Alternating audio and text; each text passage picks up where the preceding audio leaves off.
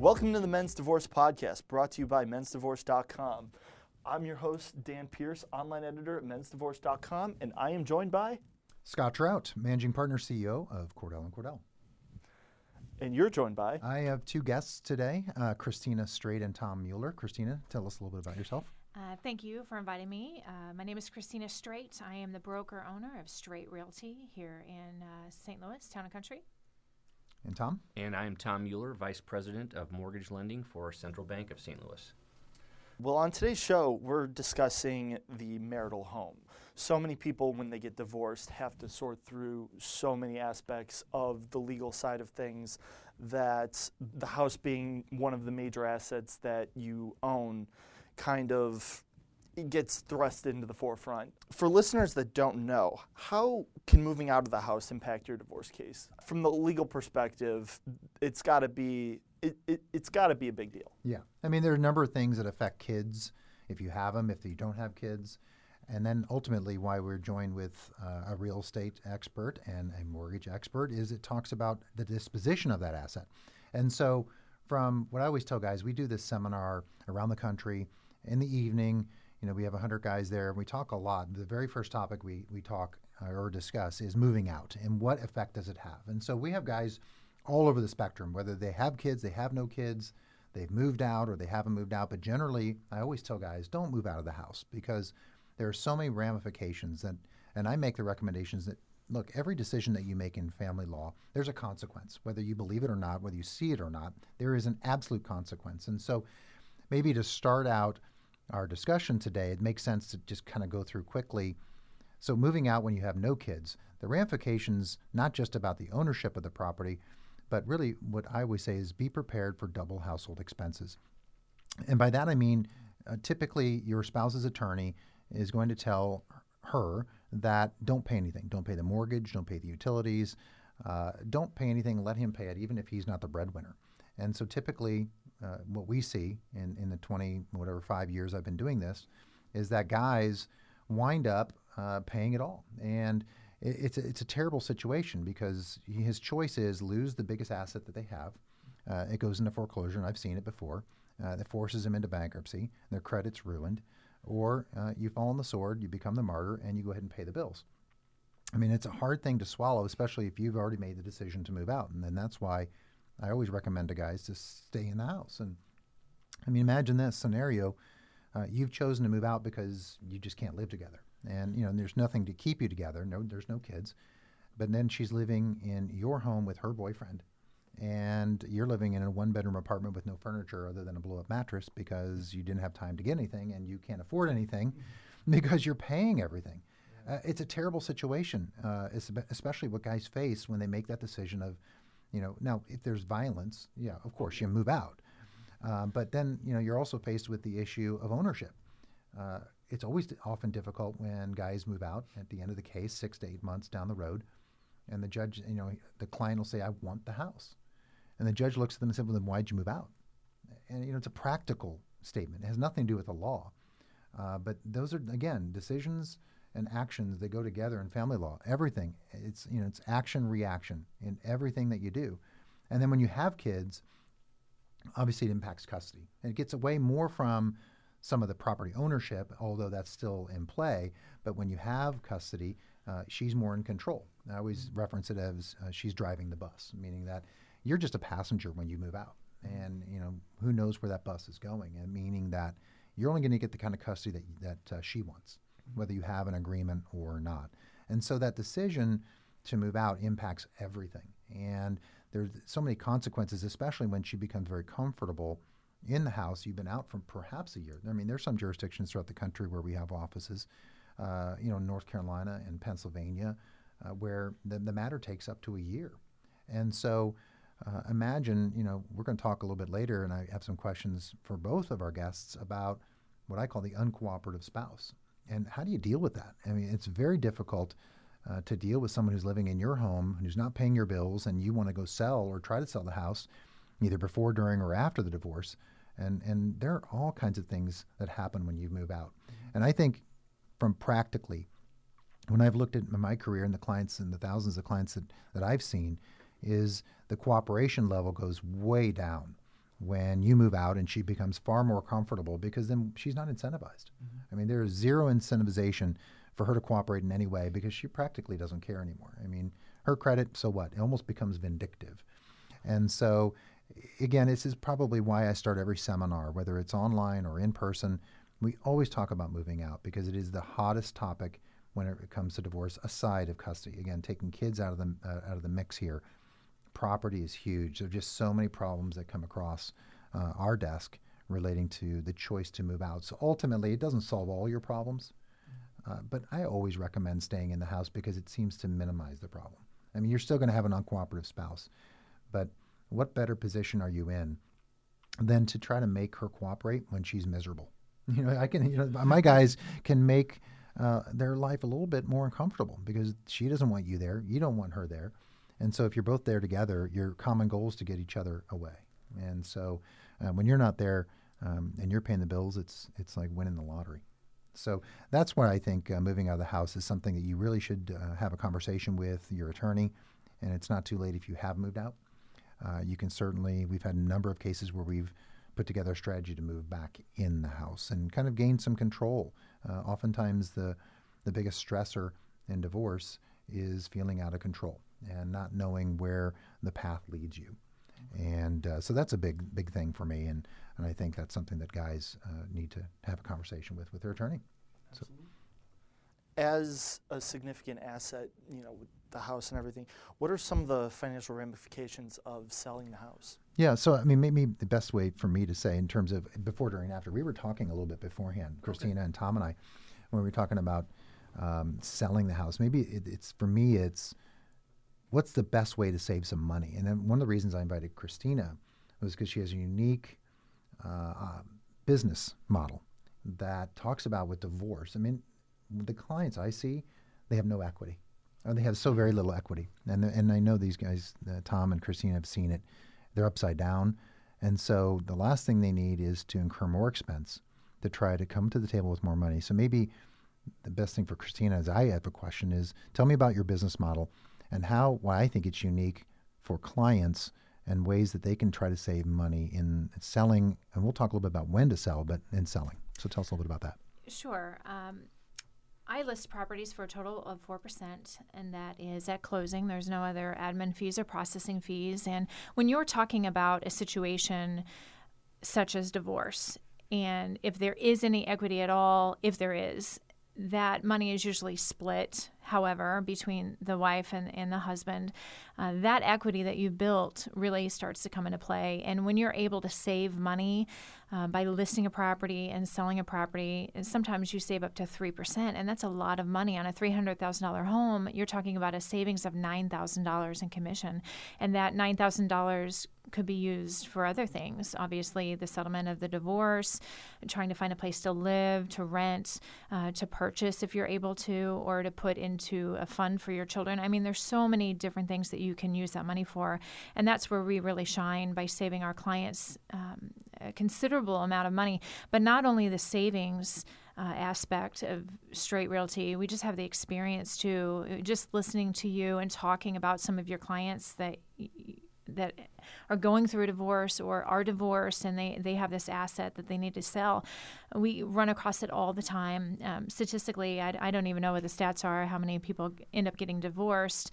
That affects everything um, with with society and there's a great many people that are divorcing now that need to sell their house. So we come across that. A, a, great deal of our clients are in that process. So we have a lot of experience with dealing with both the husband and the wife and the sales side, and then also the purchase side um, a little further down. So yes, it's um, getting back to what you were saying about the the husband not leaving the house that is so important and we can go into reasons why other than what you spoke of just from a realtor's perspective why it's so important.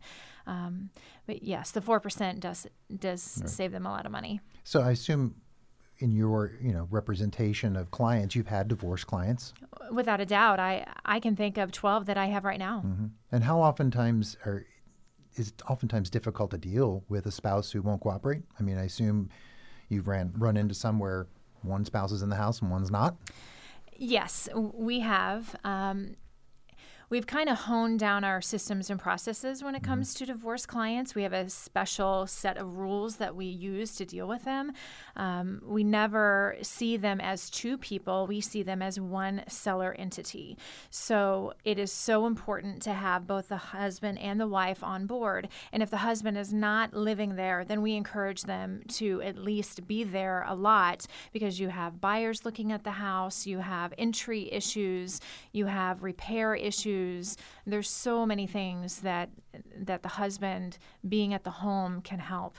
And yes, we have had both husbands and mm-hmm. wives be the spouse that is very difficult. But I have found that as the realtor, if, if you have a strong, firm realtor who's knowledgeable on the process, sometimes that spouse that is aggrieved or angry just needs to talk to somebody and they need to feel like they have an advocate. Even though you're saying you represent both the husband and the wife you're kind of the middle person and you can mediate it and they're a little bit more open to speaking to you as opposed to speaking to the attorney.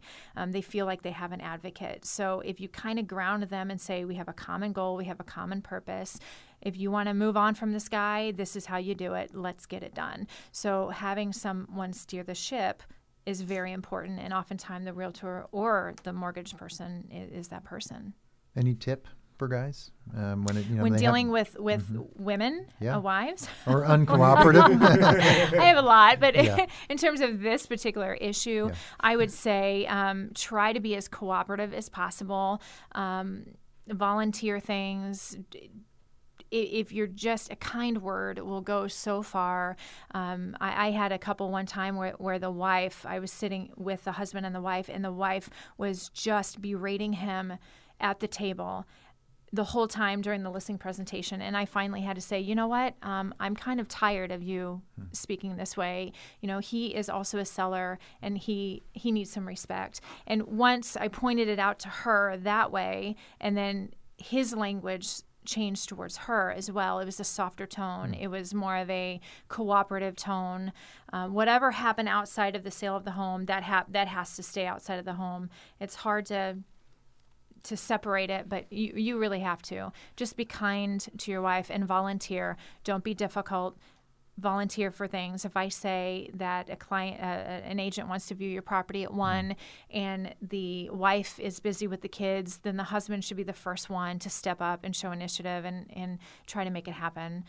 Uh, That that would be my 1st thing to say. Just be kind. And there's so much crossover. That's why I wanted you both here, both from a mortgage perspective and from like a listing selling perspective, because there, I think you each bring something different. You know, maybe one deals with the emotions and the other one deals more with strategy about when Tom and I were just talking earlier about when's the right time.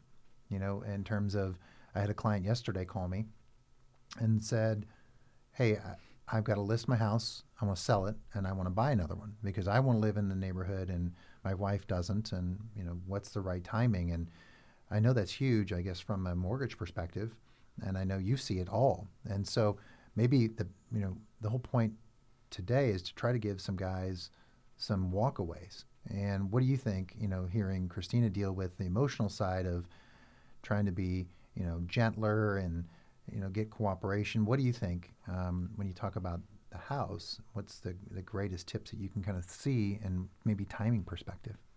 Um, as far as the sale of the house, I, I think I'm. It, it, the, whole situation is emotional. I don't think from having dealt with this numerous times, I don't think the emotions in it for the client. You know, let's s- specifically talk about the husband. I don't. I don't think that they ever end. It's an emotional process, and you know it better than I do. Uh, you deal with it every day. Um, Christina is really the expert, uh, the real estate agent, in terms of, of really counseling uh, on whether or not it's right to sell or stay, or sell and buy, or sell and rent. Um, From a value so- perspective, meaning like, yeah, is it- definitely from a value perspective. Um, you know, obviously, if they have a mortgage, you know, she's going to be able to uh, analyze what the comparable home sales are, the condition of the current home, and what it might be able to fetch on the market. Right. Um, you know, and, and what their walkaway money is going to be. You know, where I come into play is really they decided that they're either staying, they're not selling the house, and now, you know, they're going to be living there. The ex is going to go somewhere else, and so now they're in a position where they need to refinance their ex off of the mortgage. Obviously, the the courts are going to mandate that, but that needs to be done um, because that X needs to be off the note. They need to remove that obligation from somebody that's no longer living there. Um, timing wise, I want to get to that. Um, there's really three phases when you look at this.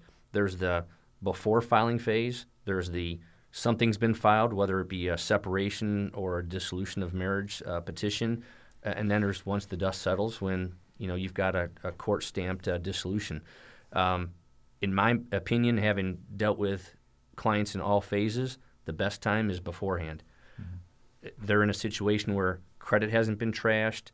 There's no um, extra debts. You know, they don't have a, a child support, alimony, or maintenance obligation, even though that's being discussed. There's been nothing filed, so there's no obligation that's there.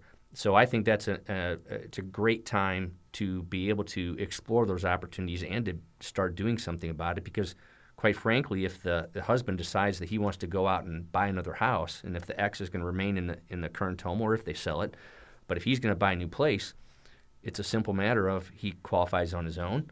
Um, credit hasn't hopefully been impacted at this point in time. They've just started the divorce process, and uh, he has no additional debt obligations like he might have post divorce.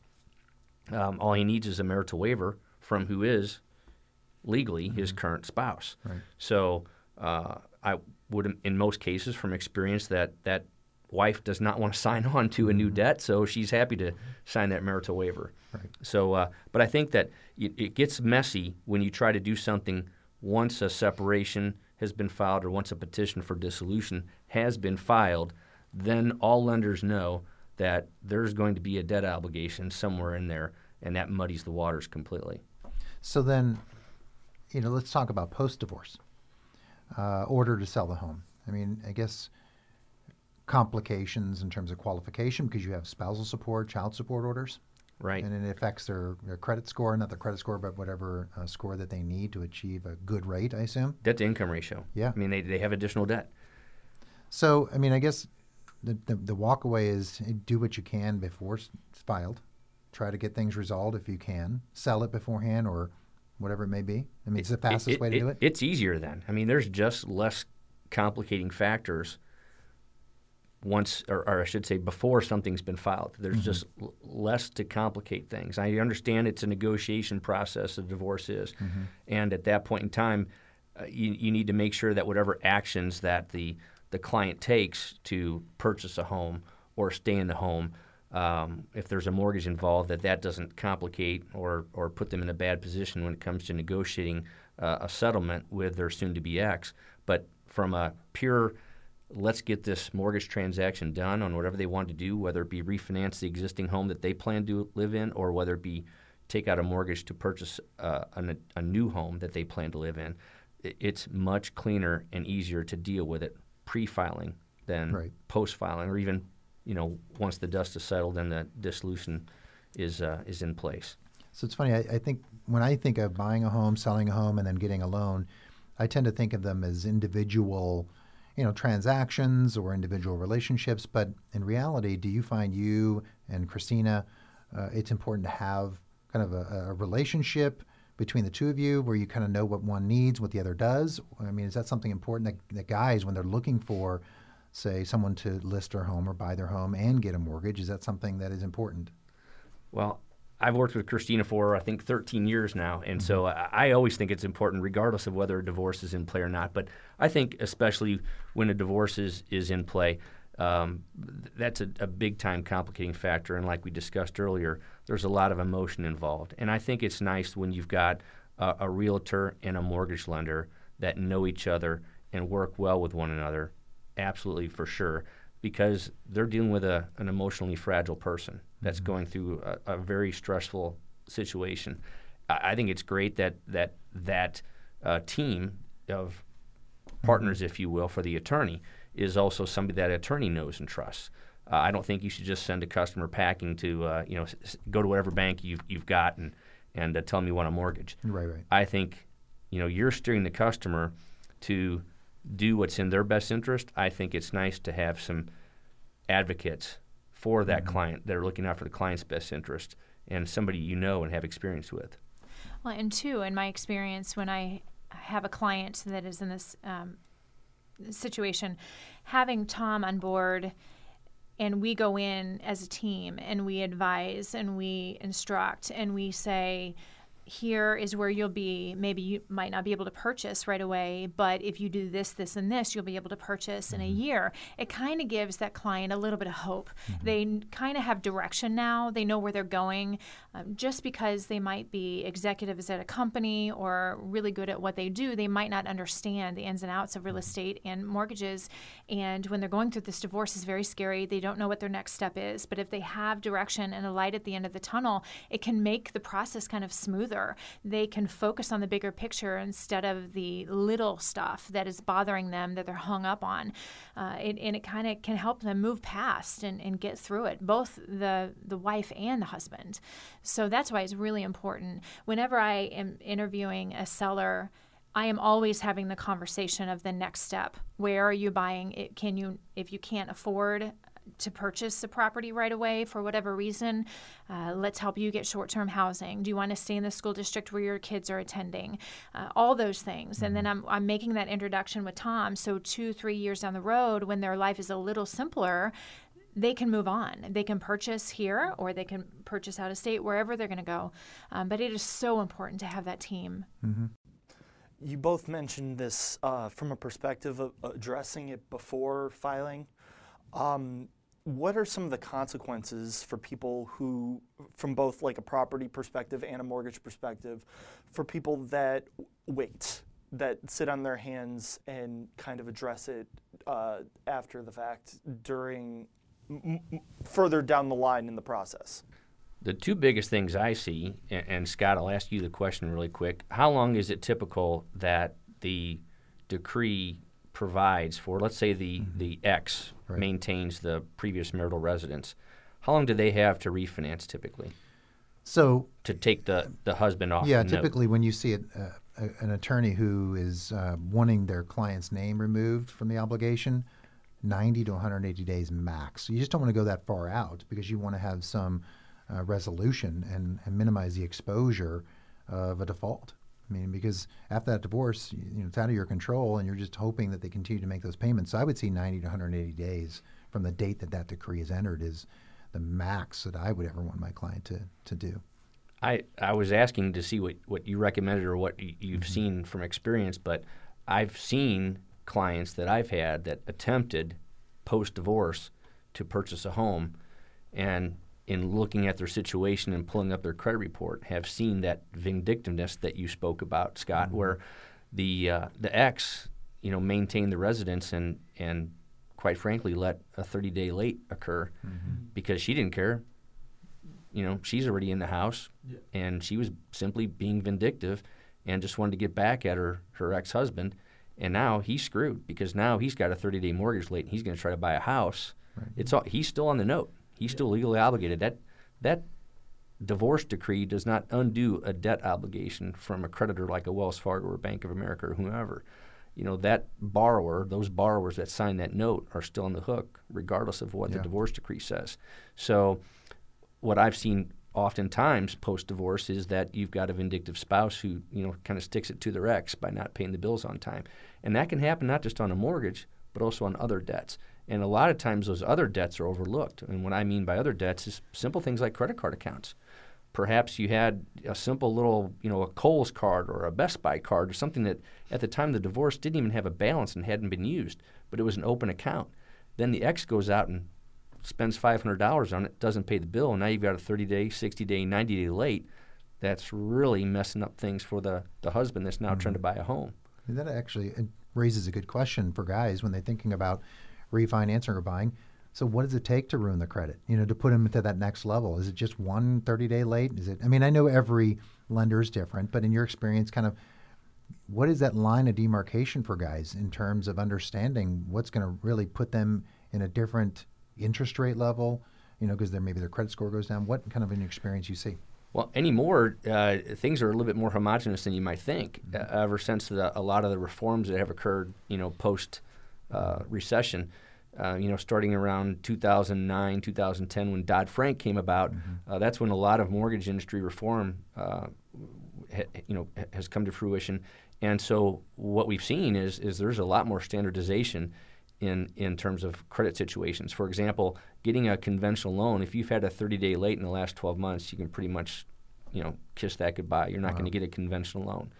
Depending on the entire scenario of the borrower, mm-hmm. you might be able to get or probably would be able to get an FHA loan. But when you start piling on layers of, of risk, you know, from a lender's perspective with a 30-day mortgage late here and a 30 and 60-day credit report late there and another one, um, y- you might find yourself in a position of having to wait, wow. not being able to act. You're not going to get a loan, period. Inter- that's really interesting. I didn't realize it was that restrictive in terms of the 30 days. And then Christina raises a good point that I was thinking about, which we at Cordell and Cordell talk a lot about to guys, and that is planning. Mm-hmm. And and I never really thought about it until Christina just mentioned it was talking about where you're going to live and the next steps. And some of the things perhaps guys easily overlook is especially when they're in a custody battle. Uh, they, you know, they're one house and they're not even thinking about where am I going to live and what can I do. And so I think you raise a good point, Christina, about perhaps a good walkaway for guys here today is yeah, you need to meet with your lawyer, you need to start uh, planning, but perhaps if you don't want the house and you want to sell it or get off of the note, go to a realtor and, and find out some information about what you can afford and then work with a, a, someone else in the mortgage industry. Yeah, that is very important. And you're right. Most of them don't think that through. Mm-hmm. They're just thinking of the day that they're in or tomorrow and not the next step. Um, but it complicates things when you have children. Um, the mother often and the father too they don't want to uproot their children. They they love their children. They want to make this as smooth as possible and they want the father to be in their, their lives hopefully. And if that's the case and if they're not occupying the primary residence then they do have to find housing. If they can't afford through tom for whatever reason debt to income um, all, all those different reasons maybe credit issues if they can't afford to purchase a condo or another house then their next option would be housing a short-term housing like an apartment or a lease to own option. All of those are on the table and they're not very hard to get. You just need to have a professional to help you guide that mm. through that. Um, I would say when you were speaking of what are the hazards of doing all this post divorce um, or in the process of the divorce is selling a house.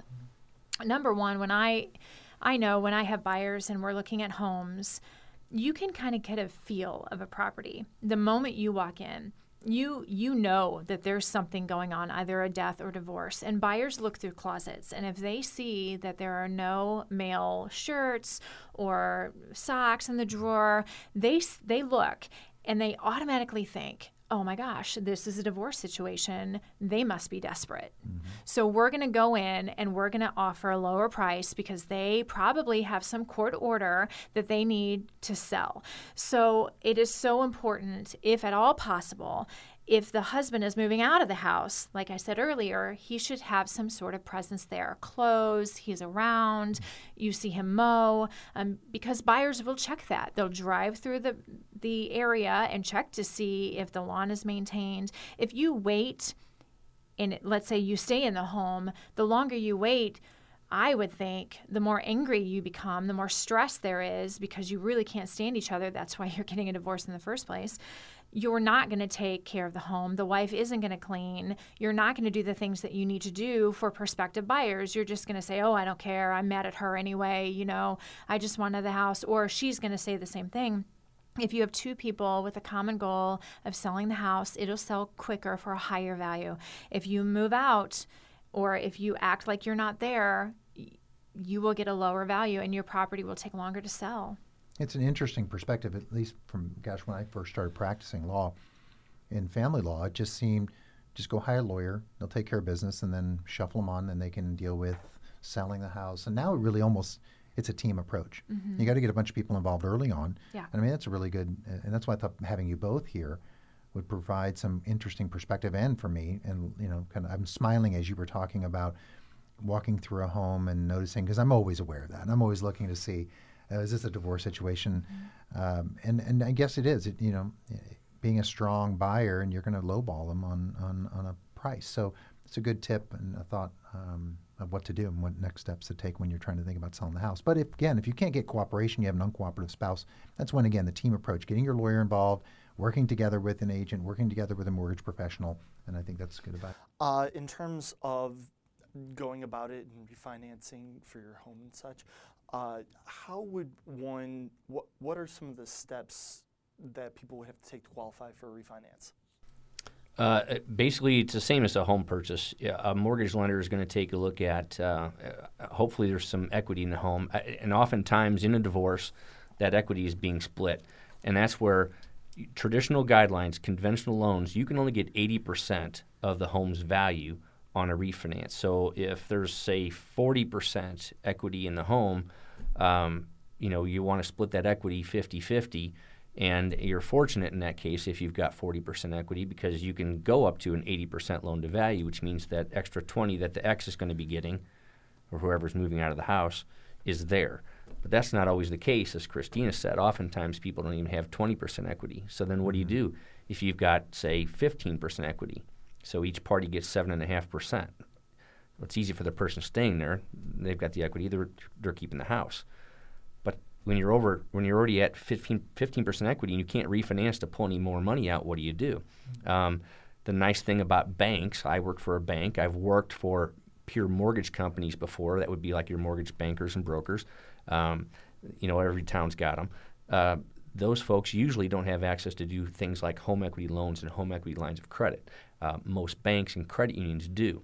Uh, these days, they're they're harder to get than they used to be 10, 15 years ago.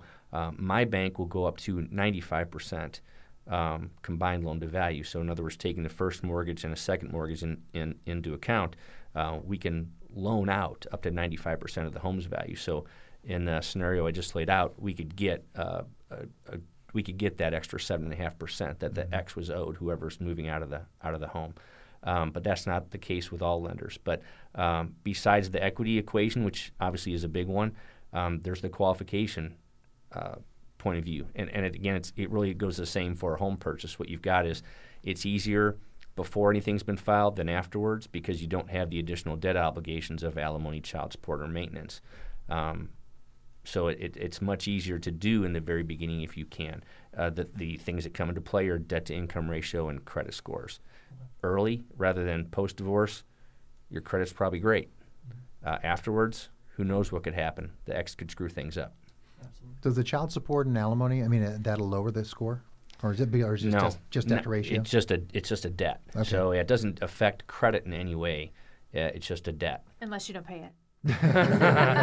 that's true. Yeah, that's true. oh, no. Now that's and a good you point. liens and everything else. So. Yeah. Now, I don't. Th- this sometimes, you know, a lot of times, uh, stereotypically, males are the primary breadwinners, but not always. Mm-hmm. And so I've had plenty of customers in the past where they were uh, men that were on the receiving side of alimony or maintenance or child support. Uh, interestingly, there you can't use that until you've received it for 12 months. Mm-hmm. Why? We've all heard the term deadbeat dads. Well, mm-hmm. there's deadbeat dads, there's deadbeat moms. Just because the court orders something doesn't mean it gets paid. Mm-hmm. The mortgage industry knows that. So even though the court order might be for you to receive $2,000 a month in maintenance and child support, until lenders see a 12 month history of that being received, it doesn't count. Wow. So it's used against you immediately, but not for you until 12 months. I mean, correct. Right. Wow. Didn't know that. For guys at home, uh, and this kind of a question to you, Scott, um, if people are addressing the the mortgage stuff like ahead of time and stuff, will the courts factor that into you know alimony, spousal support, child support, and all of these different types of fees that they'll have to pay? Yeah, state by state. I know that Missouri, for example, uh, one of the factors, the very first factor in the statute when it relates to spousal support, is that the court must consider uh, the payor's expenses mm-hmm. first and foremost in determining his or her ability to pay. And so it does come into play. And that's why I think being this team approach, being very proactive, uh, gone are the years in which you just file the petition, hurry to court, and then let it play out. And now we're more of, and we have been for the last, gosh, 15 years, trying to profess to guys everywhere we go, is that planning before acting is so important. And that incorporates a number of different people, not just your lawyer but incorporates the professionals that relates to selling your home and getting the, the loan and maybe talking about values of your home because no one really knows. I mean, we all think our home's worth $10 million because either we've done something really cool to it, uh, but then getting a real understanding what is your home value and and that affects a lot of things. It affects your ability to pay. Mm-hmm. Uh, I mean, you can cash out, refinance, whatever it may be. So, I mean, especially now in this market, I know St. Louis real estate market's really good. Mm-hmm. Yeah. And so, better time housing values up. Yes, they're up over this year. I'd say approximately three and a half percent in mm-hmm. value across yeah. the board. That's good. I mean, bad when you're trying to keep the house and having to pay out of the equity. Good when you're trying to let her take the house and and get it. But again, that's my point: is planning is everything. Uh, it's okay when you have to file, and there is some. We talk a lot about it in our webinar and in our evening seminars about timing, filing first. Um, but you know, the greatest recommendations I can ever give is always getting good advice, not just from attorneys, but from people like who we have today. Uh, always related to having a doctor. If you've got cancer and you know it, we're so proactive when it comes to medical conditions. And you know, if we even feel a symptom, we're going right to Google to try to figure it out. Mm-hmm. But family law becomes so emotional that guys tend to forget that and they just react. And so I can't profess enough. Every time I'm doing, you know, a podcast or webinar or live seminar, I talk about planning, planning, and planning, and, and getting as much information as you can. And I think that's why it's good for me. I learn something in every podcast or in every webinar from people that I don't know much about real estate and mortgage lending. I'm panicking over here with a 30 day late comment that you made, just one. you know, now I'm going to go back and make sure I have auto pay on all my debts, you know, and stop relying on myself to pay it on the same time. I, you know, you probably got a little sweat uh, from my brow when you said that. So, forgot to return a blockbuster uh, VHS tape in 1995, didn't you? I got a ding and a late fee on there. Now I'm really worried. So, uh, but yeah, that's so I think for me and, and for our firm, it's planning is everything and working with a professional, a team of people at the very get go. It's, it's the right approach. So when you're looking for a law firm, I think that's important too, is find someone who has the same values and same plan, and that is to incorporate other individuals to kind of think about the things that you don't want to think about or you've not thought about. Kind of wrapping everything up, what would you guys say is your final thoughts in terms of what guys can do to better prepare themselves for sorting out their marital home? Well, I would say buying and selling a home on a normal circumstance is very stressful. It's one of the most stressful things that someone could go through.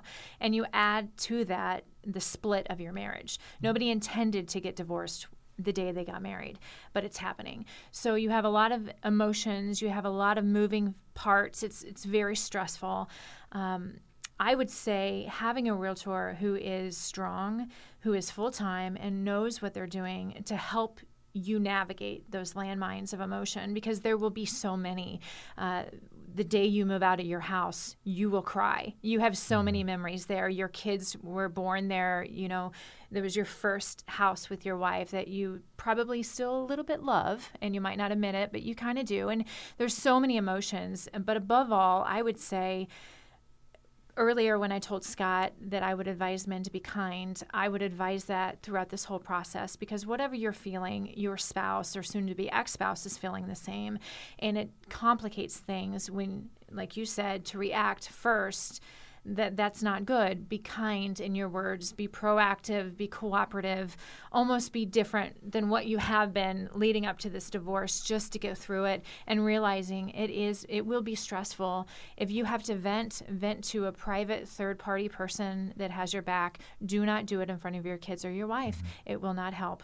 That's a good question that you, when you were talking came to mind was how many clients, excuse me, do you have, Christina, where the house is ready to go to market as is for sale. Very rarely do yeah. I have that. Right. We are constantly walking in and advising what to do, change yeah. the carpet paint, and even more so with divorce because mm-hmm. declutter, do something else, fix this. Declutter, uh, maintenance of the yard, mm-hmm. uh, the roof, the basement, everything. Everything that I would advise any normal client that's not going through divorce, I would advise for the divorce as well. Right because so. you're on the clock. When we were talking about the 90 day rule or the 180 day yeah. rule, they, they wait till the divorce is over and they've got, uh, you know, you make all kinds of recommendations. You're eating into that time of listing to try to either get it sold or whatever it may be. So, Absolutely. Again, the team approach of be proactive. Maybe you never list it. Who knows? But at least know what you need to do to it Mm-hmm. and contact someone. So, Tom, what do you think? You know, it, it's interesting. I'm, I'm gonna I'm gonna bash some of the people that are that are so-called trusted advisors here because the best advice that I can give to any client is thoroughly vet the people that you hire to give you advice. Mm-hmm. And and obviously, when you're going through divorce, that starts with an attorney. But again, I've seen so many clients that I've dealt with over the years that have hired divorce attorneys that didn't give great advice, that didn't give complete advice, that that left things open, that left them open for, you know, uh, a refinance uh, of the previous residence that they occupied. And two years later, nothing's been done, and, and nothing's been filed against their ex to get that done, and and now the credit damage has occurred. So, um, you know, thoroughly vet out for clients, thoroughly vet out who you're using as your trusted advisor, starting with the attorney. And, and I would make a strong recommendation to all divorce attorneys to also have a trusted real estate agent and a trusted mortgage professional because you need people that you can send your clients to that, that provide the service that your clients deserve and provide the, the trust that you can put in them to, to work with your clients to make you Yeah. look good too in the service that you're providing to your clients. Um, and the last thing I would say is that inevitably in this emotional situation, which is divorce, people want to delay things as much as they can. They don't want to. It's it's the divorce itself is so much of a, of a burden and, and a stressor for them that they they think, well, I know what I want to do in terms of after the divorce. You know, I'm going to buy another house or I'm going to rent, but I would say set the wheels in motion sooner than later, because like we have already talked about, um, waiting can have adverse consequences, and and hardly does waiting ever have any good consequences.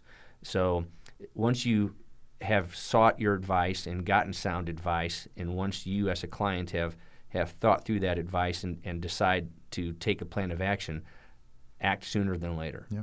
So I know we're at the end, so I thought I'll give our guests a chance to plug. And we're, if people have questions, you know, follow up um, outside of the law realm, how can they find you on the web? How can they get in touch with each of you? Just go ahead and tell them.